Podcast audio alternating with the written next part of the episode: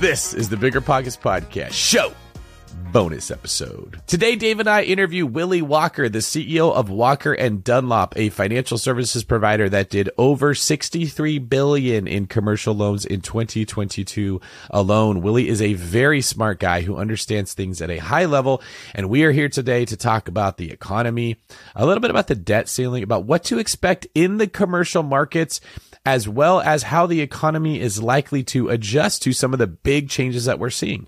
As you guys know, real estate investing, the economy overall is changing at a faster rate than I've ever seen in my lifetime. So it is more important than ever to stay abreast of what's going on. Dave, what were some of your favorite parts of today's show? Well, I just love that that we're doing this show because honestly, every day I, I saw one in the Wall Street Journal this morning. Uh, there is an article about how commercial real estate is crashing and there's a lending crisis going on in the commercial space. And it's kind of hard to make sense of what's going on. And since Willy is, you know, deep into this industry, he's, he runs one of the largest commercial lenders. It really sheds light on what is actually going on in this industry. And I think some of the stuff that you see in these articles are true, but there's a lot of nuance to it that you really need to understand if you're going to position yourself properly over the next couple of years during this correction that we're going through. Yeah, that's right. We also talked about ways to make money in real estate that might involve getting involved on the debt side as opposed to equity or ownership. So if you're interested in new ways to make money in real estate, you should listen all the way to the end because we have a fascinating discussion then. Before we bring in Willy, a very brief quick tip. Go check out On the Markets YouTube channel where you can see the YouTube version of this show as well as more economics and news content. And if you're listening to this on the Bigger Pockets main channel, I want you to let me know in the comments if you think Willy could play Guile in a real life updated version of Street Fighter 2. Are we dating ourselves that we know Street Fighter, the movie? I feel like no one knows who it is. I, have seen it many times, but I, I'm curious if our audience knows this. I may be dating myself, but Dave, I got to tell you, if I didn't date myself, nobody would date me. I think they're making a new Street Fighter, aren't they? That's what we want to know. Could he play Guile in the new Street Fighter? I haven't heard that, but if you guys have any information on if a new Street Fighter movie is coming out, I definitely want to know that in the comments as well. What's better than low money down? No money down. Now through Rent to Retirement, you can buy a brand new construction turnkey rental property for no money down. Wait, hold on. This can't be right. I need to double check with Zach, Rent to Retirement CEO. Oh, hey, Rob. Zach, how the heck are you selling turnkey rental properties for $0 down? it's not that complicated, Rob. Rent to Retirement has new construction properties up to $20,000 below retail prices. We also have investor loans with rates as low as 3.99% and down payment options as low as 5% or sometimes even zero money down. You get all the cash flow, appreciation, and equity for as little as zero money down. That's an infinite return. Oh, wait, wait. Let me get on this before we tell it to the whole Bigger Pockets audience. Just head to renttoretirement.com. That's rent-to retirement.com or text REI to 33777. That's REI to 33777 to learn more about how you can get started investing with no money down today. Get your next new construction property at a steep discount or invest with no money down. Head to renttoretirement.com today. You might think you want real estate, but that's not true. What you really want is passive income. With new investors struggling to find deals or get enough money to buy them and veteran landlords tired of the constant tenant phone calls, is there a better alternative? Actually, there is. Short notes from Connect Invest. Connect Invest is an online investing platform that allows you to easily participate in passive real estate investing, and all you need is $500 to start. Short Notes collectively funds a diversified portfolio of commercial and residential real estate projects across acquisition, construction, and development phases. You'll earn a fixed monthly income without the hassle of owning or managing real estate. Head to connectinvest.com/bp to create your account. Fund your digital wallet with at least $500. Select from 6, 12, and 24 month short notes with annualized return rates up to 9%. Then sit back and let your monthly returns roll in. Join today by visiting connectinvest.com slash BP. Connectinvest.com slash BP. You've heard us talk about it before. High interest rates are crushing real estate investors, leaving even some of the best investors in need of funding now. But with today's liquidity crisis, who can fill the demand? With Fundrise, America's largest direct to investor alternative asset manager, you have the opportunity to. Fundrise's new opportunistic private credit strategy was designed specifically for this new market environment. Fundrise supplies high demand bridge financing on high quality assets with credit-worthy borrowers. Top real estate investors get the funding they need while you walk away getting paid a healthy interest rate. To date, Fundrise has completed more than $500 million worth of private credit deals with an average net interest of 10.8%, and they've already amassed a pipeline worth more than $300 million. Don't sit on the sidelines. You can take advantage of this unique window of opportunity while it lasts with Fundrise's new private credit strategy. Ready to start? Go to fundrise.com slash pockets to learn more. That's F-U-N-D-R-I-S-E dot com slash pockets. This is a paid endorsement for Fundrise. Past performance is not indicative of future results. All investments can lead to loss. All right, let's bring in Willy with a sonic boom. Willy, welcome to the show. So glad to have you. I am really excited to talk. Uh, I've been wanting to get someone on the show that we could talk about the increase in the cost of capital and, and the ripple effect that that's going to have in the real estate market, specifically the commercial market, which I think is going to be a little bit more exposed, as well as what's going to happen with lending. Are we going to see traditional lenders come in and bail us out, or do you think we might have some new lending sources that step in? And then just overall, what's going on in the commercial market and the economic state of the country in general. So I can't think of a better person to interview. Thank you for being with us today. Let's get into this thing.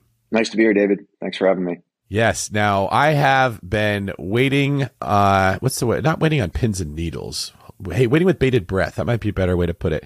To talk to somebody about macroeconomics because my personal opinion is that they affect real estate investing much more than the average investor probably realizes. Rents rise, values rise when we have inflation. Would you mind just giving us a brief summary of who you are, why you're here, and what you do for work? Uh, sure. Why I'm here is because you all asked me to come on. Yes, that's very true. uh, what I do, I'm chairman and CEO of Walker and Dunlop. Uh, Walker and Dunlop is the sixth largest provider of capital to the commercial real estate industry in the United States. Uh, on those league tables, we sit between Citigroup and Goldman Sachs um, as far as the amount of capital we put out to commercial real estate on an annual basis. That's in 2022. We're very big in the apartment space. We were the largest lender on apartment buildings in the United States in 2020. We were number three last year behind JP Morgan, Chase, and Wells Fargo. And so we know the apartment business and industry exceedingly well, uh, but we lend on all commercial real estate asset classes. Uh, and we also sell properties. Uh, we have a, quite a large brokerage operation that sells just apartment buildings, uh, but we did $20 billion of apartment building sales in 2022. Uh, so we do a lot in that space as well. And Walker Dunlop is a publicly traded company. Uh, was founded by my grandfather in 1937. Uh, I joined the firm in 2003, and over the last 20 years, we've grown it from. My dad and I estimated the firm was worth about 25 million dollars when I joined it in 2003, and our market cap got to five billion dollars last year before the current Fed tightening cycle uh, hit in, and I think our market cap now is about two and a half billion dollars. Wow. C- congratulations, Willy. It's a remarkable success story there. You are in a perfect position to answer some of the questions uh, we have uh, about the commercial real estate market. It seems that every day now, a major publication media outlet is talking about this pending commercial real estate collapse. What are you seeing in the commercial credit space right now? I think, Dave, the thing that people have to keep in mind is that there's clearly pain to come. It's going to be a slow burn. I think, unlike the great financial crisis, where we clearly had a crisis that appeared almost overnight, and it was a lending generated crisis and it was a credit crisis, uh, which made it so that there was significant pain in the banking system. And when the banking system seized up, the entire financial system seized up. And therefore, you, you had no liquidity whatsoever in the markets. That's not the case today. There's plenty of liquidity in the markets today. The issue is that as the Fed has raised interest rates by 500 basis points or 5% over the last year, the cost of funds has gone up dramatically for borrowers.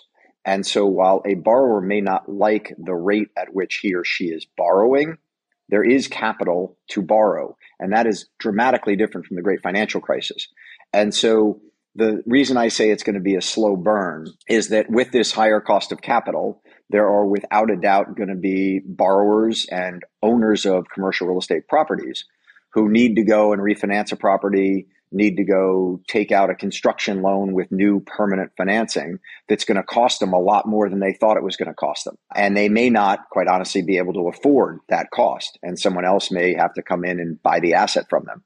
But the bottom line is it's going to take time.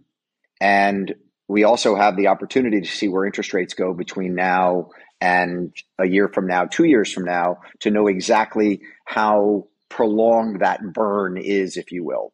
But I think there's been a lot of talk recently about some big cliff that we're going to fall off of because of where interest rates are. And quite honestly, you're just not seeing that in the markets today. Willy, I'm hoping that for our audience who primarily, I'm just estimating here, but is familiar with residential lending, can you just tell us a little bit about how commercial lending differs from residential lending and why it is that commercial seems to be having these questions around the fundamentals of the industry more than the residential lending industry? Cool. That um, we'll go in a bunch of different directions on that one, Dave. Let me let me start with the following: the U.S. consumer is very strong right now. Average household wealth in America is at almost historic highs. You have a debt to income ratio for the average American consumer um, that is uh, historically low right now. And that all has to do with the pandemic, the massive infusion of capital into the system that the federal government did, and the fact that we're at 3.6% unemployment today. People have jobs, people are making money, and household finances are going well. On the residential or single family side of the of, of the world, the system, the housing market, most people who own a home Two thirds of the people who own a home have a mortgage on those homes. And most of those people went out and refinanced their home mortgage in the last two to three years since interest rates went basically to zero. And so the estimation is 40 to 50% of homeowners in America have a 30 year fixed rate mortgage that is somewhere between 2 and 3%. So what you end up having there is that people who own a home went out, they put long term fixed rate financing on their home and they're doing fine because their interest payment is on a two and a half percent interest payment or a three percent interest payment. What that's done as well is freed up a huge amount of capital of income for people who typically in the past would be paying four to five percent on that on that home loan, and they're now paying two to three percent. So they've got five to seven thousand dollars on the average home of disposable income that's allowing them to go to Disney World with the family, go buy the home improvement at Home Depot that they hadn't thought they'd be able to buy. So that side of the world, unlike during the great financial crisis, is sitting very good right now. The commercial side of the world is a little bit different. And the reason for it is the following. On the commercial side, the term of loans are typically shorter than on the single family side. So most people on the single family side go out and get a 30 year mortgage. And to refinance that mortgage, which many, many people did during the past couple years, there's no prepayment penalty to do so. You just go, the rates are low, you pay some closing costs, and you redo your loan. In the commercial side, it's shorter term paper, typically seven and 10 year long terms. And those loans are prepayment protected, which means that a lot of the borrowers who had commercial properties in 2022 who would have loved to refinance their loan, they couldn't because to refinance the loan would have cost them a huge amount of money. And so they had to hold on to those loans coming out of the pandemic when rates were so low. And now all of a sudden they're faced with refinancing those loans at much, much higher interest rates. And so the first thing is that as those loans term, a loan that was done, let's just say in 2017, is now coming up for refinancing if it was a seven year loan in 2024. And if it was done in 2017, the interest rate on it might have been 4.5%. And right now they're looking at redoing that loan at a seven, seven and a half percent interest rate if it's office, retail, hospitality, or industrial. And so the cost of debt financing has gone up dramatically. And then the other piece to it is office. And office is really driving the debate right now because things have changed dramatically. I'm looking at, at you and David, and it looks like both of you are in home studios. People aren't going into the office uh, at the rate that they used to. And as a result of that, occupancy levels are down on offices, and CEOs of companies like myself are making decisions about how much office space we need and whether we want to redo leases across the country. And that's put significant downward pressure on occupancy levels in office, and therefore made office as an individual asset class extremely difficult to refinance. Now, the refinance part, I think, is a critical component, if I'm hearing you right, with potential complications in the economy. For residential investors that don't understand when, when they got their 30 year fixed rate loan, rates going up affect a residential investor. Like, well, that's a bummer. It's harder to buy more real estate. My mortgage is higher. A commercial investor, or really, when I say commercial, I just mean a commercial loan. It could be used on multifamily properties, five units or above, or actual commercial properties, like you mentioned, uh, office, strip malls, stuff like that they have structured uh, uh, lending architecture where there's going to be a balloon payment due, usually anywhere between three, five, maybe up to 10 years. But most of them in the past, I think, were structured with shorter periods of time because lenders knew these rates are stupid low. I don't want to be locked into this for a really long period of time. We are now coming to a point where many of them are going to start resetting if it hasn't already happened. If I'm hearing you correctly, that's what you're describing as what could be problematic. Is that correct? Well, David, balloon payments, and so anyone who's listening, a, a balloon payment is a um, essentially it's it's like popping a balloon. The reason they call it a balloon payment is you owe the entire thing at the end of the loan. So, um, an amortizing loan, you're paying down the principal balance of the loan over the life of the loan. Uh, a balloon payment during the course of the loan, you're only paying interest on the loan, and at the end of it, you own a balloon payment. And um, uh, unfortunately, if you don't have the capital to repay the balloon payment or you can't get a new loan to repay the balloon payment, uh, the balloon bursts. Um, and uh, you're, you're, left with a bunch of shards of the balloon on the floor and, and your property goes away. Um, I don't know, honestly, how much. I mean, there's plenty of balloon payment IO structures in the single family world as there are in the commercial world. The, the, the real issue here is that the debt outstanding on a lot of these properties it needs to be rolled over. You need to go get a loan to step in to refinance it. And let's just use an example for two seconds on a, a, a loan that you took out, let's just say in 2017, going back to the same example I had previously. The property was worth, I'm going to make the math really easy, so we'll go with a big asset. The property was worth $100 million, and you took out a 70% loan and over the life of the seven years, all you were paying was interest on that loan. So at the end of that seven year period, you still have a $70 million balance on that loan because you've been paying just interest over the seven years. And now all of a sudden we go to refinance it and the value of that property has fallen from $100 million down to, let's just say, $85 million. Okay, so you the value of it is dropped by 15%. It's $85 million is the value on the property. We're going to underwrite a new loan at 70% of $85 million.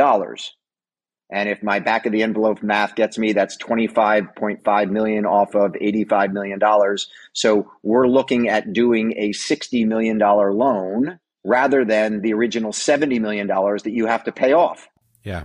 So when your loan at 70 million is being paid off, we can only give you 60 million dollars of proceeds, which means you're upside down by 10 million dollars. So if you want to keep owning that property to pay off the 70 million dollars that you borrowed back in 2017, you got to go into your pocket and give another 10 million dollars of equity to hold onto the property. Mm-hmm. So if you're in that type of a situation, and by the way, that's only a 15% price reduction I just put into that $100 million asset in many instances, the value has fallen by 20 or 30%. Yeah. And so that's the problem we're facing right now is that someone will write that new loan at a 70, maybe not 70% as well. The other thing about it is given some liquidity requirements in the market, we're actually writing 65, 60% loans. So just think about that. Yeah. 15% down on the value. And rather than writing a 70% loan, we're writing a 60% loan. We're now looking for you to reach into your pocket and find somewhere between 10 and 15 million dollars to pay off the, the old loan to be able to continue to go forward with the property. So that's what's happening in the market almost on a daily basis, given where the cost of capital has gone to and given where values have gone. And it's compounded by the uphill struggle that now that rates are higher, that money that you're trying to borrow is going to cost you more than it did before. So not only is it, or are you already working that into why the the value of the property has gone down? No, no, no, no, no. You're exactly right. So in and so on that, you're holding onto the property, and, and let's just say that net operating income. I'll just swag this, but net operating income on the property uh, was a million dollars. Okay, and on that million dollars of net operating income, your interest expense was 25 to 30% of that net operating income. Okay. Now all of a sudden, interest rates have gone up two to three X. And instead of paying 25 to 30% of that net operating income on interest expense, you're now spending 50 to 60% of your net operating income on interest expense. So the cost of capital has now gone up if you can figure out how to re-equify the, the deal to hold on to the asset. So those are the types of things that our borrowers are running into today, mostly on office, a little bit on hospitality, CBD, uh, central business district hospitality, a little bit on retail, big box retail, not a lot on strip retail, and very little as it relates to multifamily because the fundamentals of multifamily have held up very much. And Fannie Mae and Freddie Mac play a huge role in the multifamily industry to provide liquidity to that market. We're always looking for ways to improve, searching for better. But when it comes to hiring, the best way to search for better is by matching with quality candidates. If you need to hire, you need Indeed. Indeed is your matching and hiring platform with over 350 million global monthly visitors, according to Indeed data, and a matching engine that helps you find quality candidates fast. Ditch the busy work. Use Indeed for scheduling, screening, and messaging so you can connect with candidates faster. And Indeed doesn't just help you hire faster. 93% of employers agree Indeed delivers the highest quality matches compared to other job sites, according to a recent Indeed survey. Leveraging over 140 million qualifications and preferences every day, Indeed's matching engine is constantly learning from your preferences, so the more you use Indeed, the better it gets. Join more than 3.5 million businesses worldwide that use Indeed to hire great talent fast. And listeners of the show will get a $75 sponsored job credit to get your jobs more visibility at Indeed.com slash BiggerPockets. Just go to Indeed.com slash BiggerPockets right now and support our show by saying you heard about Indeed on this podcast. Terms and conditions apply. Indeed.com slash BiggerPockets. Need to hire? You need Indeed.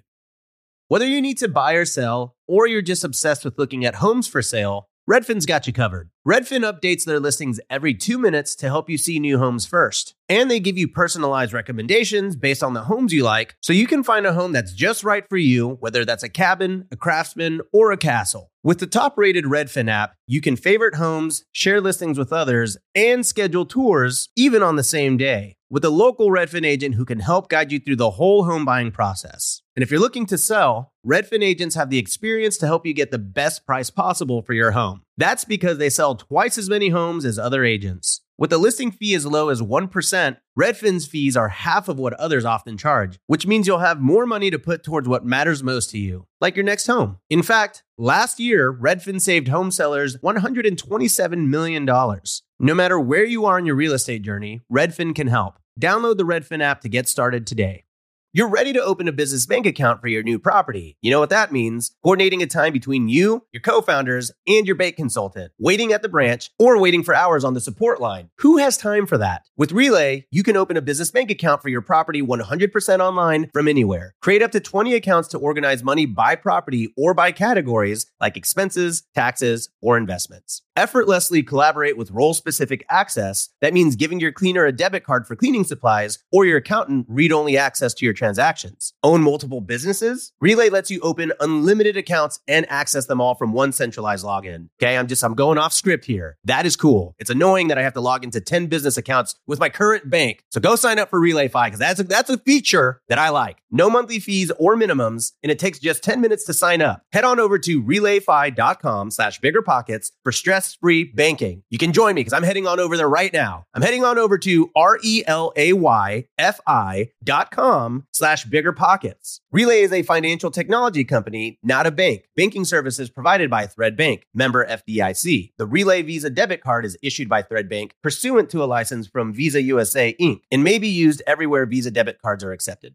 if I understand you correctly, and for people that are unfamiliar with commercial financing terms, residential real estate is valued by a comparable sales approach. What did the neighbors pay for their house? And that's what your house is worth, which is always, as a side note, struck me as a very silly way to value real estate.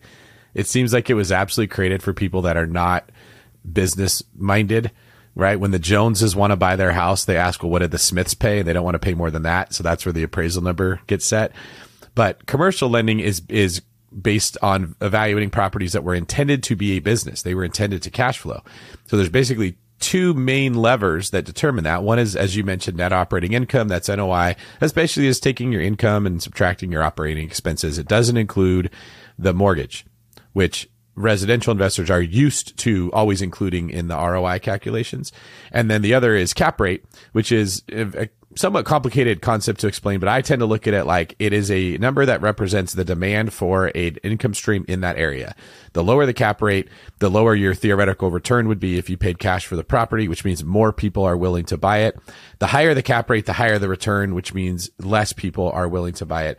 When cap rates compress or go down, the value of the asset goes up very quickly, which was happening when we had interest rates that kept going lower and lower.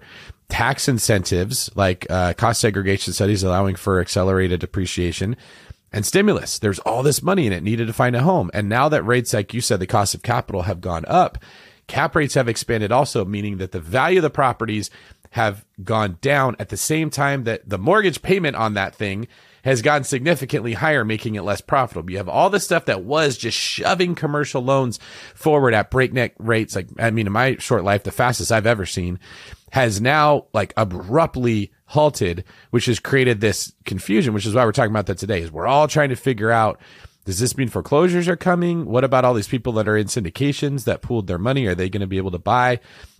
If you just think about, like you said, a big problem is you're underwater. You owe more money than that asset is worth. So now that owners are underwater in many cases, meaning that their asset is worth less than what their loan balance is, they're going to have to refinance. They may have to bring extra capital in to do that. The cost of that capital is also higher. So their cash flows are disappearing. The profitability of these investments, if they borrowed money at 3%, three and a quarter, now maybe they got to refinance at seven, 8% you're you're talking about mortgages significantly increasing. A lot of things are working against those those asset classes. Well, what's your thoughts on if we is there going to be blood in the water? Should investors be saving their money and jump in? They're going to get the deal of the century, or do you see institutional capital coming in and buying some of these assets before they ever make their way to mom and pop investors? So on, on the commercial side, the question here is the following. What commercial assets are purchased by, owned by smaller investors?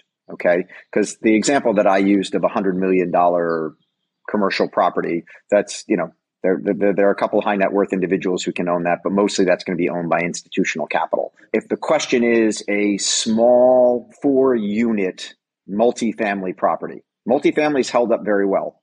So in that situation, cap rates to back to what you were talking about haven't moved that much.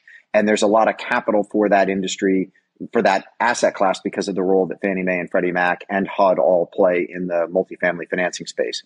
So if it's not a small multifamily property, then maybe say retail, maybe it's a strip retail center. Strip retail, infill retail has done quite well and continues to do quite well.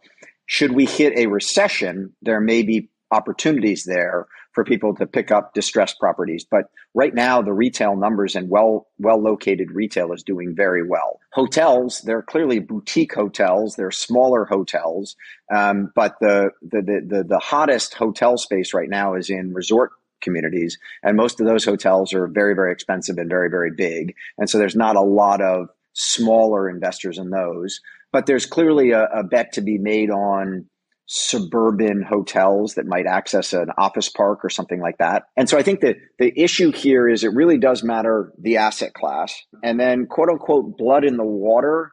I think it's back to it. Are there going to be problems? Yeah, there'll be problems. But right now, what we're seeing is the default rates across all of the big providers of capital to commercial real estate banks, commercial mortgage backed securities, life insurance companies, and the agencies, Fannie and Freddie. Their default rates are still at not historic lows, but very, very low. They're they're nowhere close to what they've gotten to during the past two crises, during the pandemic and during the great financial crisis. And so the the, the bottom line on that is just that um, so far you're not seeing the blood in the water, but a lot of people, given all the things that you just outlined, say at some point there is some capitulation here. Properties are in distressed sales, and those people with capital are going to be able to step in and buy assets at good prices. Willy, that's a great segue to what I wanted to ask you, which is sort of where, how would you assess where we are in the this cycle? Are we sort of still at the beginning and we we're going to see how things play out, or can you sort of see a line of sight on the end of this situation we're in? Wow, Dave, if I could if I could give you a really specific answer to that one, I I, I would I would truly uh, um, I don't know I'd be placing some really big bets on that. And by the way, I place bets on that every single day to be honest, because of the size of the company that I run and because of what we do to try and pl- provide capital to the commercial real estate industry if you look at the forward curve, and to any listeners who don't understand what I'm saying on looking at the forward curve, if you look out on where the capital markets are betting interest rates go between now and the end of the year, those people taking market positions. So this isn't just prognosticating of sitting around and a bunch of economists saying, oh, we think it's going to be this. These are people who are actually making trades to buy securities in the future at a certain price. So this is what tells you where they think interest rates are going. They think that the federal funds rate, which is the interest rate that Jerome Powell and the Federal Reserve control, is going to go from 5% today down to about 4.13% by the end of the year. So they think the Fed is going to have to cut in 2023. Um, personally, I don't think the Fed is going to cut in 2023. But guess what? Those people are betting their money. Mine is just a, a my, my own sense that the, the reason I don't think the Fed cuts in 2023 is because back up six weeks ago, Silicon Valley Bank fails, Signature Bank fails, and the next week, when there was a very significant concern that we would have further bank failures in the system and that you could potentially have contagion, which means that the failure of those two banks would run throughout the banking system, they still went and raised by 25 basis points. So, in my thinking, here's an organization that is so myopically focused on killing inflation that even at that point where they could have seen the entire banking system melt down, they still move forward with a 25 basis point increase. So I just asked myself, what would it take for the Federal Reserve to start to cut rates? It would have to be a really, really ugly financial situation. I mean, a complete meltdown in our economy. And I just don't see the economy melting down to that degree in 2023. So I think you should be planning for rates staying higher for longer and understanding what that means to your business, what that means to your property, what that means to your mortgage payments. I see a lot of people say to me, the Fed is going to have to cut because we've got $31 trillion of treasury bills outstanding and we can't afford to continue to pay debt service on $31 trillion and not have our entire fiscal situation as a country fall apart. And I sit there and I go, well, that's great and good. But at the end of the day, if you still have inflation running rampant, the Fed isn't going to just cut rates because they want to see the cost of capital go down. And so I think that from a macro standpoint, you're asking the right question. A lot of people believe that in 2024, the commercial real estate market has healed and that there's the opportunity for transaction volumes to come back in a very significant way. But right now, it's a guessing game. It's a guessing game to see what happens on a lot of different fronts. And most importantly, do we go into a recession or do we not go into a recession? For what it's worth, Willy, I, I agree with you. I think the the higher for longer thinking uh, makes sense, especially given recent economic data. Uh, and I appreciate you taking a stab at a difficult question there. So, how do you see uh, some of this play out here, Willy? Do you think that you're going to start seeing a rise in non bank lenders? Because I've been hearing a lot of talk about them coming into the market. Yes. All right. That let's just end the show. yeah, exactly no, you're gonna you're, you're, you're gonna you're gonna have to, Dave. And, and and it's funny because for the last month I've been saying that, and I've been questioned a lot of what gives you such confidence that banks are going to pull back on commercial real estate lending. And I have said at numerous public things that I've spoken at, I'll give you two acronyms FDIC and OCC. That's all you need to know. And those are the two regulators over the banking system in the United States. And lo and behold, yesterday, the FDIC came out and, and put out a new rule that's going to raise bank reserves by 20%. And so banks are going to have to hold on to more capital, which means that they are not going to be able to go out and make that loan on a office building, make that loan on a construction project that they typically would like to do because they need more capital. They need a higher capital base. Um, and so that pullback on lending by local, regional, and national banks is very real and is going to happen. And so, as a result of that, we need other capital to come into the market. Life insurance companies will play that role. Um, the securitized debt market will play that role when things stabilize a little bit, when things settle down. It's not doing that right now. Fannie and Freddie will continue to do that on apartment buildings. Um, and then you're going to have to have other capital come in. In 2021, 2022, a lot of debt funds were raised by private equity firms, and they provided a lot of capital to the market. There's no doubt that private capital will come into the market in a non bank format to meet the borrowing needs of owners of commercial real estate. Do you think that's a, a good play for real estate investors? Like not not all of us here, you know, can figure out ways to get into the credit markets, but if you are able to, do you think that will be a a good profitable avenue for people to invest in in the coming years? I do, but I would put a big caveat about that of, you know, it depends on who you're investing with. It's super easy to get lured into a you know varying degrees of promises on what types of either unlevered or levered returns a fund will return to you on commercial real estate lending and as we all know very very well it makes a difference the access to deal flow the types of loans they're structuring how they structure them um, but yes very much so there's the opportunity going forward to invest on the credit side of commercial real estate and make a lot of money Interesting. We don't typically think about it making money in real estate through investing in funds or issuing debt. We typically think about owning the real estate and in my experience, owning real estate is much trickier than people tend to think. Like uh, being a good operator is a skill set in and of itself. And you can understand the numbers and the fundamentals, but not be good at executing them. So I think that there is some opportunity in the future for people who are not good operators, but are good with money in general. They're good at making it and saving it to be able to make money in real estate without having to be the quote unquote landlord.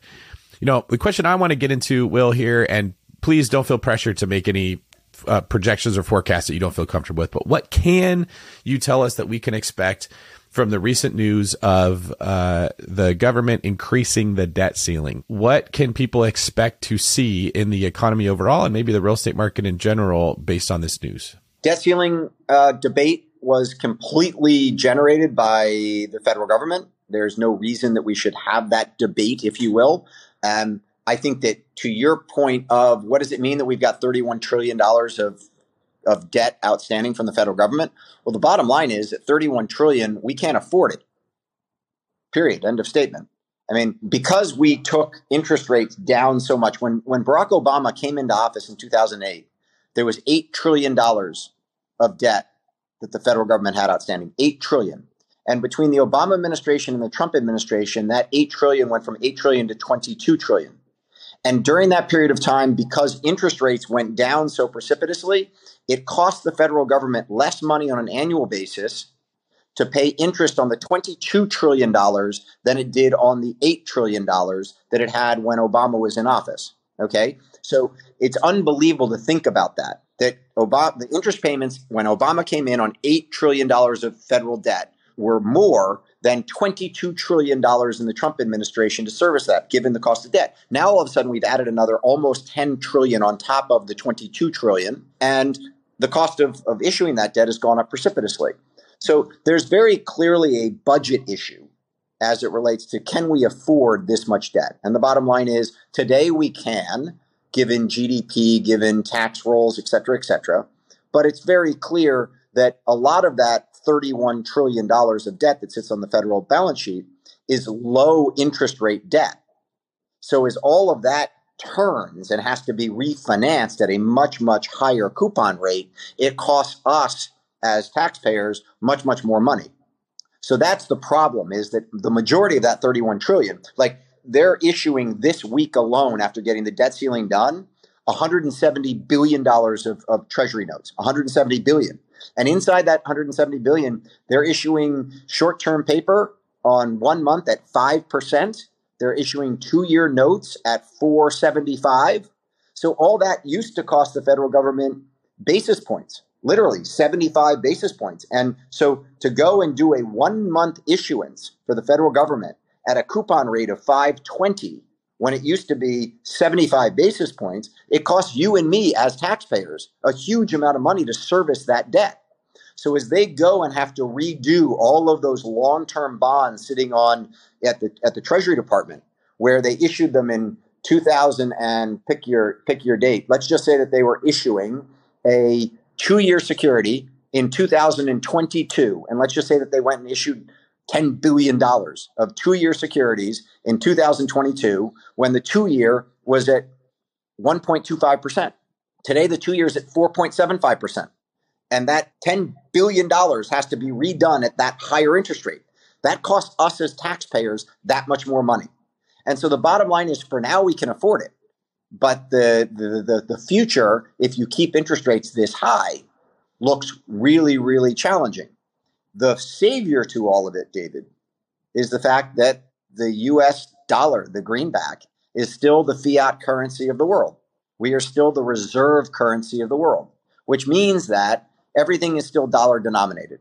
Um, and the world runs on dollars. And so as a result of it, everyone wants dollars. And that means that the issuing of federal debt, we can still do it. If the euro had been more successful and the UK hadn't jumped out of the eurozone and all the other things that have happened to the euro, the euro today, after having come into existence, I believe, back in the 1990s, um, 30 years later, could have been a real competitor to the dollar. It's not. And then there's this talk about how China and Russia and and uh, Iran are going to go and create some new currency and try and compete with the dollar. It's the, the, those those currencies and the amount of float that they have in the international system is a rounding error related to what the what the dollar is. And so there's no real threat to the dollar for today. And so as long as everyone wants dollars, we sit in a pretty good position. But there's no doubt that Washington needs to focus on this issue and start to balance the budget and start to be fiscally more responsible. So, what about from a practical perspective going forward? Is this likely to lead to more inflation? Oh, that's a that's a that's a tough one. I'm not trained as an economist, and I I read a lot of economists. The only thing I would say is that if you look at where we are from an inflation standpoint today, the Fed clearly missed it. They missed it on the way up. They're going to probably overshoot on the way down because most of the inflationary pressures are out of the system other than in housing and the housing indicators that they use to figure out CPI are all lagging indicators.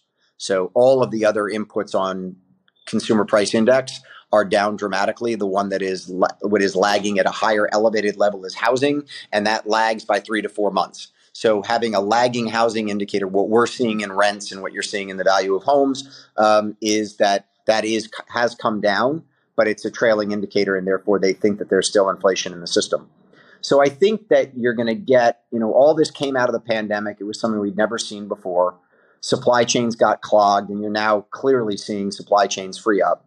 And so I think they get inflation under control. And as a result of that, if you could get inflation under control and get the 10 year to stay in this range of three to three and a half percent, um, you're probably in a pretty good. You can get the economy back running pretty pretty hard at that type of a of a backdrop. Clearly, something else is going to happen hopefully something to the good side. But there's, you know, there's something else that's going to happen. Ukraine turns into a, a, broader conflict, or maybe it gets resolved. I, I have no idea which. And uh, that's one of the reasons I like investing in real estate because it's one of the more solid, steady, and reliable asset classes in a world that is anything but that. Well, thanks very much, man. This has been enlightening listening to a uh, form of a like history lesson plus an economic lesson plus business lesson all in the same conversation. This is great. For people that want to find out more about you, I understand that you have a webcast that you're very proud of. Can you share where they can find you there? Uh, sure. It's called the Walker Webcast. Uh, I had Alex Rodriguez, the baseball player and commercial real estate investor on today. Uh, and Alex and I had a great conversation um, all about Monument, which is his fund and, and where they've invested and how they've invested. I have uh, on week after next the CEO of Liberty Media, who happens to own Formula One. And I'm really excited to talk to Greg Maffei all about Formula One and what they've done on having bought Formula One for about $3 billion. And Formula One today is worth about $12 billion. Uh, and uh, given all the talk about the PGA Tour and LIV Golf merging together and whether that ends up moving forward or not. It'd be really, I think Greg's perspective on that will be super interesting. Um, but anyway, it's called the Walker Webcast. You can see replays on YouTube. Just put in Walker and Dunlop or Walker Webcast and it'll come up. Or you can go to the Walker and Dunlop website and there are links to the live webcast that we do on a weekly basis. That's fantastic. Thank you very much. Willy, thank you so much for joining us. We appreciate your time. Dave and David, thank you both very much. It was a pleasure. All right, and that was our interview with Willy Walker. Dave, what do you think about that? I, I thought it was super interesting. I, I think Willy has a really good take on the commercial industry, and I do. I think it's interesting how he said it's going to be a slow burn. Uh, you know, I think we're always sort of waiting for the shoe to drop. Like one day the market's going to be fine, and then the next day everything is chaos. And that's not really how things happen. Um, and I think in reality, given some of the stuff that we're talking about, how slowly the private market works, um, it makes sense. Like this is going to play out over the next couple of months or even potentially years. And frankly, I find that a little bit frustrating. I kind of wish like I don't know about you, but sometimes like, can we just get this over with? Like, we've been oh, talking oh, yeah. about this recession for like years. Like, let's just let's do it. Like, I, you know, we might be in a recession right now. I don't know, yep. but uh, but like one way or the other, like I just want to get it over with so we can move on. And it just feels like these things drag out, but unfortunately, that's just the way that they work. Yeah, and then you never know what it's going to be like on the other end. So maybe we we go do go through a recession, or we are going through a recession, and then some new news hits, and everything that you thought was what you understood immediately gets shaken up, and we're right back to having new challenges. That is the unfortunate reality of living in a uh, unpredictable world. It's always going to be like this to some degree. And that's why having this information, being aware of what changes are happening and how those changes are likely to affect your financial opportunities is so important. So we are excited to have you guys here today. Thank you for tuning in. I hope we see you on a future episode and let us know in the comments what you thought.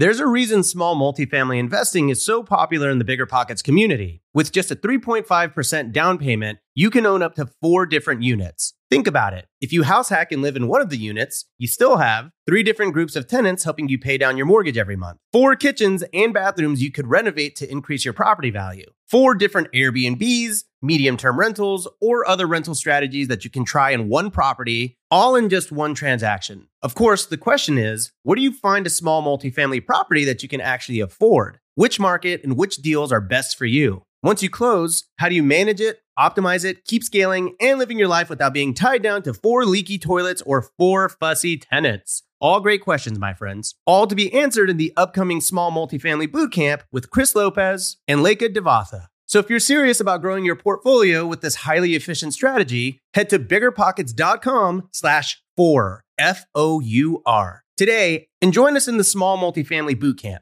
See you there. The content of this podcast is for informational purposes only. Past performance is not indicative of future results, and all hosts and participant opinions are their own. Investment in any asset, real estate included, involves risk. Use your best judgment and consult with qualified advisors before investing. Only risk capital you can afford to lose. Bigger Pockets LLC disclaims all liability for direct, indirect, consequential, or other damages arising from reliance upon information presented in this podcast.